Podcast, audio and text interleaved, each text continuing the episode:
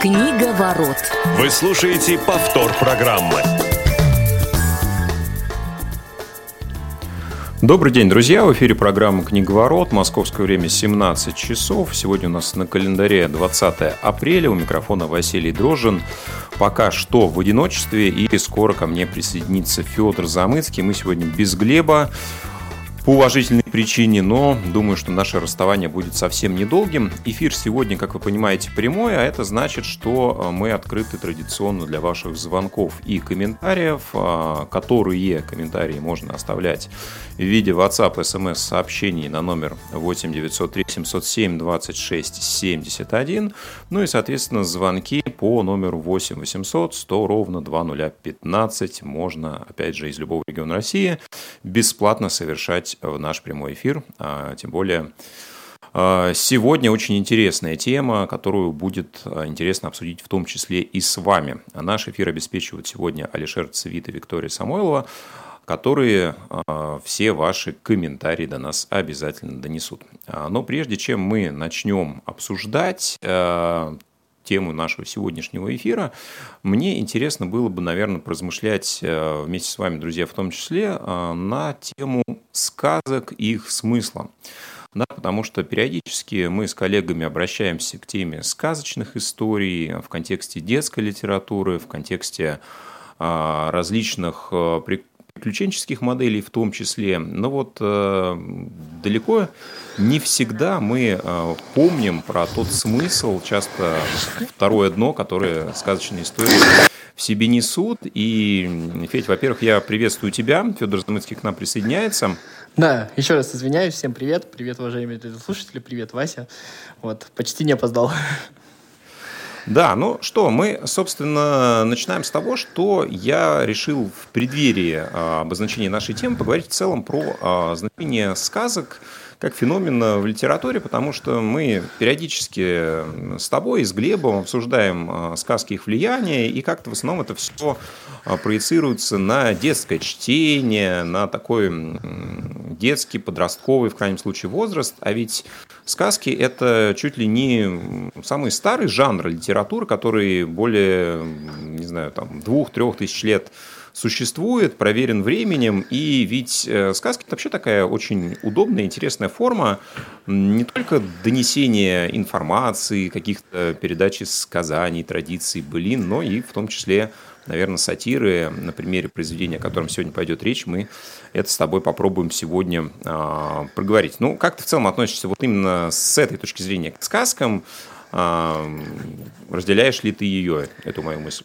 Ну, я бы сказал, что еще я, во-первых, разделяю, во-вторых, я бы дополнил тем, что часть сказок еще превращается в притчи, превращается в том смысле, что в них, э, ну, как бы концентрированно запакованы как будто бы самые главные смыслы, те, которые, ну, сначала хотел сказать автор, понятно, кто бы там не был, да, известен он или неизвестен, а впоследствии как-то так временем доказывается то, что вот это вот, ну, как скажем, единица информации, да, культурной, которая несется в этом произведении, она становится притчей ровным счетом потому, что тот смысл, который вкладывался осознанно, неосознанно, но он становится настолько важным, что как бы это вот, вот это корот, короткое произведение, да, если мы говорим о сказке, как раз и несет тот смысл и тот какой-то урок, о котором обычно часто говорится в сказках, где-то напрямую, где-то может быть немножко завуалировано, но вот в этом смысле сказки как раз являются удобны, потому что, ну, они достаточно удобны для метафоры, а во-вторых, а, любая сказка, особенно такого рода, она очень удобна тем, что она как бы избавляет тебя от прямого высказывания и этим дает тебе некую свободу. То есть, э, если мы говорим о литературе, так скажем, более серьезной, там все равно автор является либо заложником тех обстоятельств, либо заложником того времени, в котором он живет, либо заложником аудитории. А если мы говорим о сказках, да, ее всегда можно привести в пример, и по, всем будет понятно, что ты имеешь в виду, и при всем при этом к тебе не придерешься, потому что, как бы, какое это отношение может иметь там кому-то и по какому-то поводу, если это там написано 200, 300, может быть, еще и больше лет назад.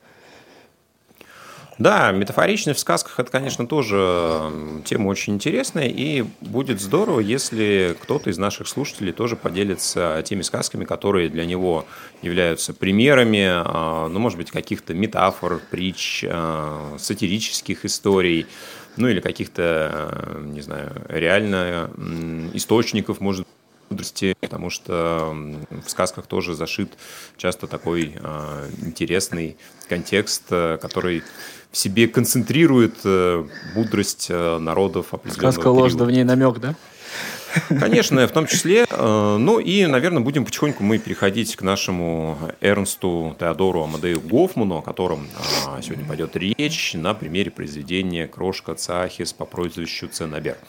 Вот, а ты знаешь, в целом Гофмана ты как оцениваешь? Потому что часто его воспринимаю как такого немножко мрачного сказочника, вроде бы истории с одной стороны, с примесью действительно, ну вот в то время еще не было фантастики как жанра, да, и это все называлось сказками. Э, с другой стороны, вот э, ну, такой немножко тон у него э, темнее, чем у некоторых представителей той же эпохи, которые писали в этом жанре. Или ты не находишь? А мне сложно, если честно, оценивать Гофмана ровным счетом, потому что основное мое знакомство с Гофманом, мне кажется, как и у многих, было в достаточно глубоком детстве. И тогда оценить брачность, там какие-то тонкие намеки, я, наверное, еще не был способен в силу своего возраста. А как раз вот с Крошкой Цахисом э, я познакомился совершенно недавно, там, по совету одной моей коллеги, которая спросила меня, ты что, не читал Крошку Цахиса? Я говорю, ну да, ну, типа там такая интонация была, больной, что ли? Вот примерно вот так. И как бы а, у меня общей картины по Гофману как по автору получается получается, что ее как бы нет, потому что основное мое знакомство, ну, как с Щелкунчиком, так и с другими сказками, ну, в общем-то, осталось где-то очень далеко, и впечатление от этого, ну, сказка и сказка, детская сказка, как я их в детстве воспринимал, то есть это было совсем глубокое детство. И теперь вот есть знакомство с Крошкой Цачисом, который в каком-то смысле, а, ну, явил такой когнитивный диссонанс, потому что а, ну, то есть я никогда не думал о Гофмане, то есть я, конечно, слышал там чужие рассуждения, еще что-то, но он никогда не был в поле моего зрения, как э, автор с какими-то серьезными метафорами, там еще что-то. То есть не то, чтобы я даже этого не знал, а он как бы был, вот шел каким-то параллельным курсом. Он, мне, он был мне известен, он существует в моем мире, ну, как-то вот косвенно. А вот Крошка Цахис как раз вот в этот вот мир попал, и так вот там уже во взрослой жизни появился Гофман. И теперь, наверное, стоит э, дальше, так скажем, перезнакомиться уже во взрослом возрасте, чтобы создать полную картину, которую у меня вот как раз сейчас вот по этим по изложенным причинам, наверное, и нет. Хорошо, ну вот прежде чем мы окунемся непосредственно уже в сюжетные линии а, самого произведения, скажи, насколько тебе было легко его воспринимать? Потому что я прочитал буквально недавно, перед эфиром, готовясь, и поймал себя на мысли, что вот э, мне сложно, ну вот в таком формате, наверное, воспринимать э, все эти метафоры, я себя вот поймал на мысли, что Гарри Поттер мне почему-то это напомнил, хотя совершенно разные истории во всех смыслах. Но вот я, наверное, понимаю, за что любят а, подобные произведения, да, за что их ценят. Но я понимаю, что вот вообще в меня не попадает, не заходит, а, мне прям сложно себя довести до конца. Вот не знаю, бывает ли с тобой такое, да, когда ты понимаешь, наверное, что книжка может э, быть интересна потому-то, потому-то, потому-то, да, и вот эти смыслы вроде бы ты тоже ловишь, но они, ну, скажем так, не, не оказывают на тебя эффекта вау, извините, да, за такой современный сленг. Эм, насколько тебе легко было читать э, «Крошку Цахиса»? Мне было читать достаточно легко, у меня было другое ощущение. То есть, если бы я не знал, что Гофман написал ее 300 лет назад, то я бы подумал, что это какое-то такое шуточное произведение э, какого-то современного автора, пародия на какую-то нынешнюю действительность. То есть, мне было очень тяжело от этого отделаться, э, что э, как бы что эта история написана не сейчас. Вот, в, вот в этом смысле мне было тяжело. А так, она читалась для меня достаточно легко. Она в каком-то смысле классическая сказочная история, там со всеми, ну, в, в целом более-менее свойственными европейским сказкам того периода атрибутами, там, начиная с Шарля, Шарля Перо и прочих. Я вот какого-то вот э, выхода за пределы, так скажем, э, жанра вот этих вот европейских переписанных сказок, да, ну, нужно сказать то, что вот э, это был период, когда в Европе много переписывали сказки, то есть брали какие-то народные истории, так скажем, приводили их в человеческий вид, потому что они там были местами совсем жестокие или совсем дикие, да, а, ну, на тот момент делали их цивилизованными, и вот так вот э, появились писатели-сказочники, которых мы знаем. Гофман, наверное, немножечко другая история, но в целом а, чисто по ощущениям, когда ты это читаешь, никаких э, ощущений отличных там от условной красной шапочки или мальчиков с пальчиков в этом ну, у меня лично не возникало. Ты знаешь, я попробую еще а, объяснить а, вот свою мысль. Я Получилось, что сначала прочитал описание, анонс, фактически э, кратко сюжет. Думаю, блин, как классно. Вообще, э, я уже себя настроил на то, что мне книжка э, в любом случае понравится. И когда я ее прочитал, у меня был вот такой небольшой элемент разочарования. Мне показалось, что ну, чего-то мне не хватило. Поэтому это, наверное, сугубо а. личные впечатления. Да, то есть, может быть, мне не хватило развернутости вот этой э, метафоры и так далее. Да, я, я прекрасно понял сюжет уже в начале, да, он, в общем, достаточно просто и незамысловат, да, учитывая там особенности и контексты. Но вот, э, наверное, реализация, мне казалось, что будет немножко другой.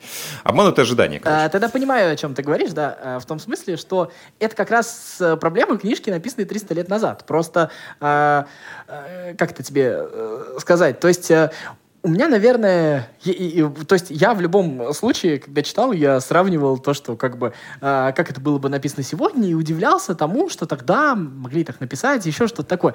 Естественно, э, ну, так скажем, э, в сегодняшнем мире можно встретить, там, вот как ты говоришь, более развернутые метафоры, более увлекательные там повороты или какие-то нюансы сюжета для там, читателя. Но вот э, с, с точки зрения, как бы сказать, читательские, как, э, как развлечение, как именно сюжет, который там, тебя должен нести, интриговать, еще как-то, наверное, я с тобой согласен. С точки зрения... Э, ну, как сказать, как культурного мема, как вот э, значительной какой-то единицы, когда ты встречаешься с тем, что э, э, вот оно, как оказывается, формируется, ну, как бы вот описание какого-то часто встречающегося на планете явления, да, вот этого э, власто, властолюбивого, самовлюбленного уродца, да, а, вот так вот оно описано, то есть, когда ты вот с этой точки зрения на это смотришь, может быть, у меня, конечно, немножко искажение есть, э, но э, тебе уже становится чуть более интересно. Да, ну хорошо, давай перейдем уже к сути произведения. И, а, мы обсуждаем а, уже а, по факту прочитанного, и для многих это может быть не совсем понятно, потому что они не владеют сюжетом. С другой стороны, не хочется сильно много описывать происходившие события, чтобы не было лишних спойлеров. Но мне кажется, кратко сюжет вот точно можно описать, потому что э, абсолютно уверен, совсем, даже если вы будете канву понимать, это не повлияет на, ну, скажем так, особенность восприятия этой истории. И здесь вот э, этот э, крошка Цахис, да, маленький уродливый человек, назовем его так, который в силу волшебства феи приобретает э, новые свойства, да, которые в основном проявляются в отношении с людьми. Ведь это действительно только инструмент, а показывается нам эпоха Германии, да, на месте Германии можно подставить другие государства в другое время, понятное в любые дело. эпохи, да? Ну, почти, да, практически э, в любое время, потому что там у нас э, идет речь о том, что произошла смена поколений, да, у нас было некое государство вымышленное, где был князь Диметрий, и э, его, соответственно, наследник э, Панфнутий, он решает э, вот эту такую демократическую землю, где было много свобод, где было много простора для творчества, таким пространством просвещения, вот в том контексте, как они это понимали, где нет места для а, вот здесь, не знаю, ставится ли знак равенства между а, творчеством, поиском нового и волшебством, да, мне кажется, здесь, э, наверное, в 19 веке это было что-то очень близкое, да, потому что были устойчивые какие-то представления о том, а, что происходит вокруг, о мироустройстве, и все какие-то революционные идеи, они иногда приравнивались э, к чему-то потустороннему, дьявольскому, чему не должно быть места в нормальной жизни жизни. Вот. Мне показалось, что здесь э, как раз говорится про это, и вот в образе феи можем мы понимать, естественно, не только волшебство в буквальном смысле, да, но и просто а, какое-то желание развиваться, желание находить какие-то новые а, открытия разными путями, да, мыслить нестандартно и тому подобное. Как ты согласен ли с таким посылом, с моим прочтением а, вот этой истории? Да не, ну я абсолютно согласен. Тут действительно важно отметить один нюанс сюжета, который на самом деле читая сегодня, уже ну, как бы не настолько важен, потому что он как бы становится несущественным. Но вот э, момент того, что это происходит там 18 век, да, э, момент э, так скажем, абсолютизации монархии, вот появление вот этих вот просвещенных монархий, когда э, вот это насильное просвещение, э, просвещение насаживается, да, и, естественно, есть какое-то некое сопротивление этому.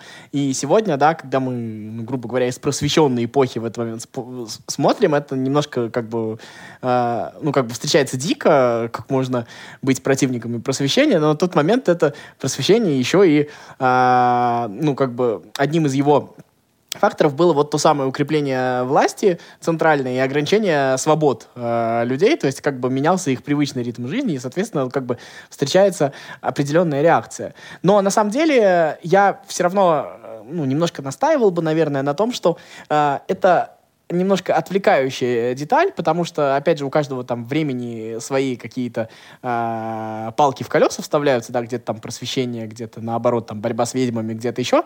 Э, как, как раз вот это, мне кажется, чуть менее существенно, потому что э, э, речь идет там как раз, ну, как, как бы немножечко о другом, в том, что вот, вот, вот, во-первых, там э, вот этими способностями фея наградила крошку Цахиса, э, опять же, из самых хороших побуждений, она тому хотела помочь, бедный мальчик уродец, что бы с ним было бы, если бы она им не наградила, да? И это, кстати говоря, тоже э, вопрос э, к обществу возникает, которое, в общем, бы его бы ни, никоим образом не приняло. И вот, значит, у него появляется вот это вот свойство, когда он э, э, людям кажется красавцем, хотя на самом деле он уродец, и все, что он говорит, кажется там истинной правдой, и вот все такое.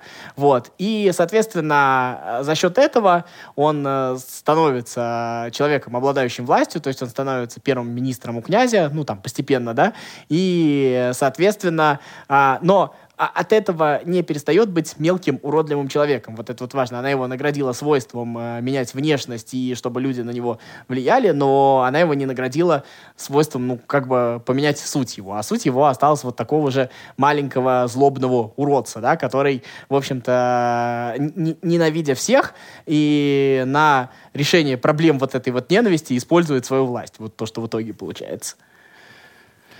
Ты знаешь, мне кажется, еще, еще а, интересный а, момент, что ведь не все подвержены этим чарам, да, есть э, группа людей, на которых они действовали. И вот э, интересно тоже понять, по каким причинам те или иные герои были невосприимчивы к чарам феи в отношении вот этого крошки Цахиса в образе Цинабера, да, и тот же самый Бальтазар, например, ну, в общем, можно сказать, антагонист в каком-то смысле этого карлика-уродца, он сразу ну, видит его таким, какой он есть. А, и здесь особенность, может быть, того времени, но мне кажется, здесь определенный элемент дискриминации, да, потому что человек вот с такими, ну, назовем их особенностями, а, он, видимо, в том обществе вообще не имел шансов никаких. Вот даже если бы он, а, да, может конечно. быть, обладал другим характером, другим складом, как бы фея ничем э, не наделила, да, вот э, оставаясь условно вот с такими внешними данными, его все воспринимали заранее уже с насмешками, и тоже очень характерный момент, когда чары развеялись, помнишь, э, какая его судьба ждала, хотя, в принципе, он ну, особо-то ничего сделать не успел, да, не успел он настолько э, о себе создать дурное мнение, чтобы с ним так обошлись, но просто вот его внешний вид, он настолько не гармонировал с представлениями того общества, что вот он просто сразу вылетал со скоростью, не знаю, пробки из бутылки. Ну да, но тут же есть как раз история о том, что вот э, то есть это детали того общества, но на самом деле, если мы будем просто обсуждать то общество, я думаю, что есть книжки поинтереснее, которые нам расскажут о нравах того общества и то, что там за 300 лет там произошел большой прогресс, э, в общем-то, в нравах вполне себе. Это, это как бы у нас есть много литературы, которая нам может это ну, как бы засвидетельствовать.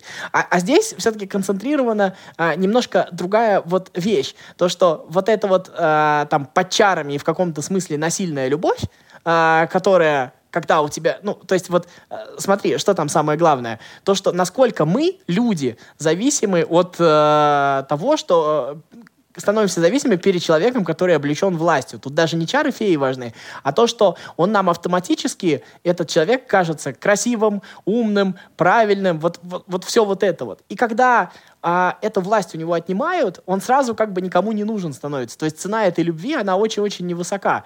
Вот, это мы видели как и там в реальной жизни, там пример Чаушеску какого-нибудь можно вспомнить, да, и также мы это э, видели очень много раз там в литературе, и то, что вот ты говоришь про людей, которые э, как бы не, ну, как видят его таким, как он есть, такой процент людей как, как будто бы всегда есть, и это тоже мы там можем, там, обитаемый остров какой-нибудь вспомнить, Стругацких, еще что-то такое. То есть это э, всегда э, на чары вот таких вот людей, неважно, о, о ком это идет речь, в какой эпохе, в какой стране и в какое время, да, э, все равно как будто бы есть люди, которые по непонятным причинам остаются, у, у них иммунитет к этому вырабатывается. Вот. И, в принципе, эти вот люди являются в каком-то смысле и спасителями вот от этого вот. И дело-то даже не в том, что он там успел что-то сделать или э, не, не, усп, не, не успел что-то сделать, да, мы понимаем, что сегодня мы там воспринимаем этого человека как там человек с ограниченными возможностями, видим как какую-то дискриминацию, но на самом деле э, проблема в том, что он э, мелочный и злой. И вот э, когда он получил власть, э, все начали его видеть там понятно, что это объяснено феей и все такое, но все начали в нем видеть красавца и умницу, потому что мы как бы все присмыкаемся не перед э, личностью, а перед властью, да, вот перед ее, перед ее наличием. И, соответственно, когда он ее лишился, то как бы все увидели реальность этого. Ну, условно говоря, там можно привести всегда пример, когда у Гитлера была власть, у него там были тол толпы поклонников, а потом все эти поклонники вдруг оказалось прозрели, которые, оказывается, все всегда все знали и вообще просто, э, просто вот так вот, да. И вот это, мне кажется, очень классическая история, и ценность ценность как раз крошки Цахиса заключается в том, что вот в таком небольшом маленьком произведении, вот на его примере можно а, объяснять вот природу вот таких вот вещей, э, в том числе и природу диктатур, возможно, вот маленьким детям, потому что, мне кажется, тут как раз наглядно и очень просто э, все обрисовано, объяснено, и каких-то дополнительных суперсмыслов тут, конечно, искать не нужно. Да, согласен. Ну, то есть, э, безусловно, речь о переоцененности статусности, да, статуса личности как таковой, когда мы не обращаем внимания на особенности человека, да, просто э, сфокусируемся на то, там, не знаю, какой пост он представляет. Но ведь э, Ценопер, он же проходил этот путь э, поэтапно, да, и поначалу он, в принципе, никакими должностями э, не обладал, и всех очаровывало именно то, что вот он так классно читает стихи, поет и так далее. То есть там, в принципе, никакого статуса у него еще не было, и при этом он уже очаровывал э, всех вокруг. Да, это было уже в финальной части, когда он стал там действительно советником и так далее.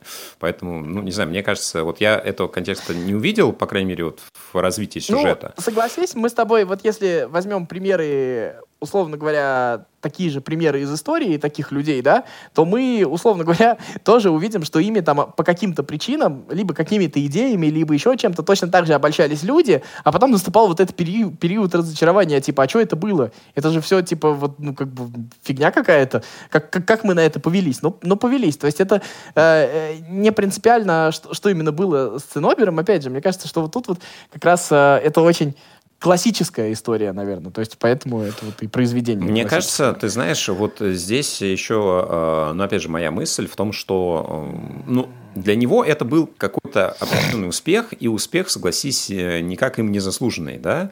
И, наверное, тоже в там, любом успехе есть доля какого-то везения, пусть оно здесь названо волшебством, да, и часто люди получают вот это волшебство не совсем там пропорционально своим каким-то действиям. Вот. А, и действительно, вот случайность одна привела его а, вот, поступательно наверх, другая случайность его оттуда э, снизвергла и так далее. Но, опять же, тут еще есть э, элемент противостояния как бы двух добрых сил. Да? С одной стороны фея, с другой стороны странствующий вот этот доктор. Э, вот с твоей точки зрения, они олицетворяют ли какие-то влияния там, в обществе, не в обществе? С одной стороны, про фею мы уже сказали, что это такая слепая любовь, которая иногда делает только хуже. А вот образ доктора для тебя это кто? Что это за персонаж?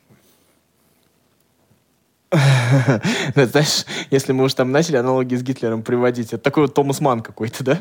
То есть это вот какой-то э, человек, который, э, ну, как бы олицетворяет культуру, здесь, конечно, в крошке Цахисе ты мне сейчас справедливо скажешь, то, что там э, как бы э, просвещение выставлено с отрицательной стороны. Э, да, я с тобой соглашусь. Но при всем при этом, мне кажется, что вот этот вот доктор как раз олицетворяет ту культуру, которая является защитой вот от такого Цахиса. Потому что э, именно его вот это вот э, духовная наполненность, она, наверное, и явилась защитой. Сначала для него, а потом он с помощью этого как бы смог и, ну, и, и как бы другим так или иначе разъяснить, ну, там, правда, через волшебство это было объяснено, но, по сути, он как бы стал тем, кто сохранил вот этих вот людей от э, полного падения, потому что, ну, как бы, э, там, мне кажется, идея в том, что вот э, дать возглавить себя крошки Цахису, да, это как раз, э, ну, элемент такого падения. И вот такие вот люди, как вот этот вот доктор, они являются вот такими вот хранителями, то есть они э, в кризисные времена то есть они как бы вот носители культуры, они вот спасают э, вот общество от вот так, от, от какого-то полного разложения. Ну, вот как-то так мне это примерно представляется.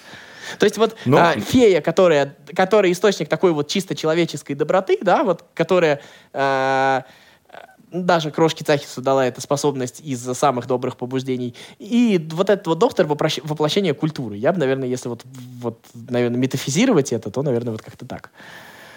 Ну, мне кажется, да, там противопоставление идет вот э, людей э, таких, с одной стороны, творческих, и как раз они не подпадают под эти чары, а с другой стороны, вот эти патриоты, mm-hmm. просвещенцы, реалисты, можно их по-разному называть, и вот Я, как кстати... раз приятель Бальтазара, да, Фабиан, он ведь тоже не очень верит в магию, за что его этот доктор немножко наказывает. Э, довольно забавно, кстати.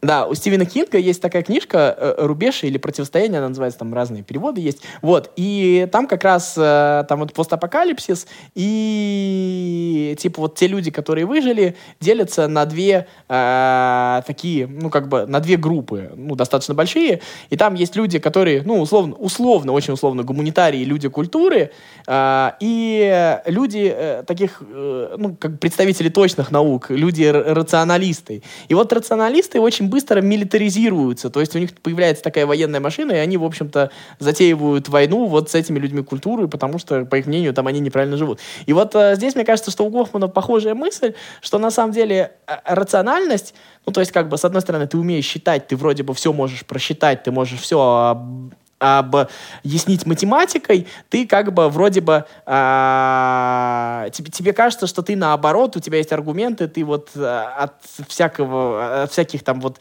а, иррациональных вещей защищен, да, но при всем при этом ты оказываешься наоборот жертвой этого всего, потому что чаще всего так получается, что математически выгодно всех нас уничтожить, потому что, в общем-то, мы э, существа несовершенные, сделать с нами ничего нельзя, и поэтому всех нас надо в одну шеренку поставить и желательно где-нибудь расстрелять, да, а вот как раз люди культуры, у которых есть какие-то вот эти вот иррациональные, гуманные ценности, ценности вот любви и сострадания, которые математикой объяснить нельзя, да, вроде бы как кажется, они как раз вот это вот все, вот это вот все спасают. Мне кажется, если вот усложнять до сегодняшнего времени, то это примерно так. Но единственное, что к этим гуманистам, конечно, вопрос заключается в том, что чтобы вот э, нам нужно еще проследить, чтобы вот эти вот маленькие озлобленные, к сожалению, обиженные жизнью люди, чтобы они все-таки росли, когда они они, дети, настолько счастливыми, чтобы им потом не хотелось мстить всему человечеству. Но это уже более сложная категория, конечно, не во времена Гофмана все это.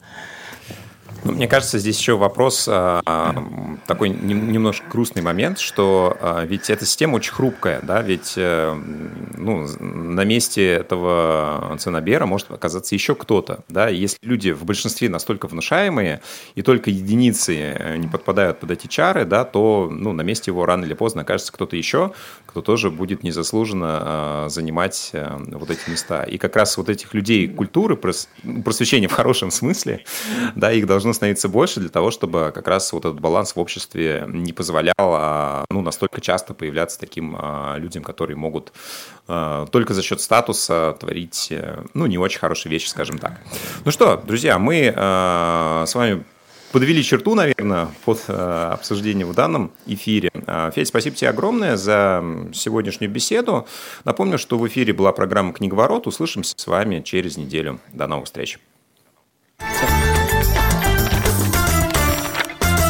Книга ворот.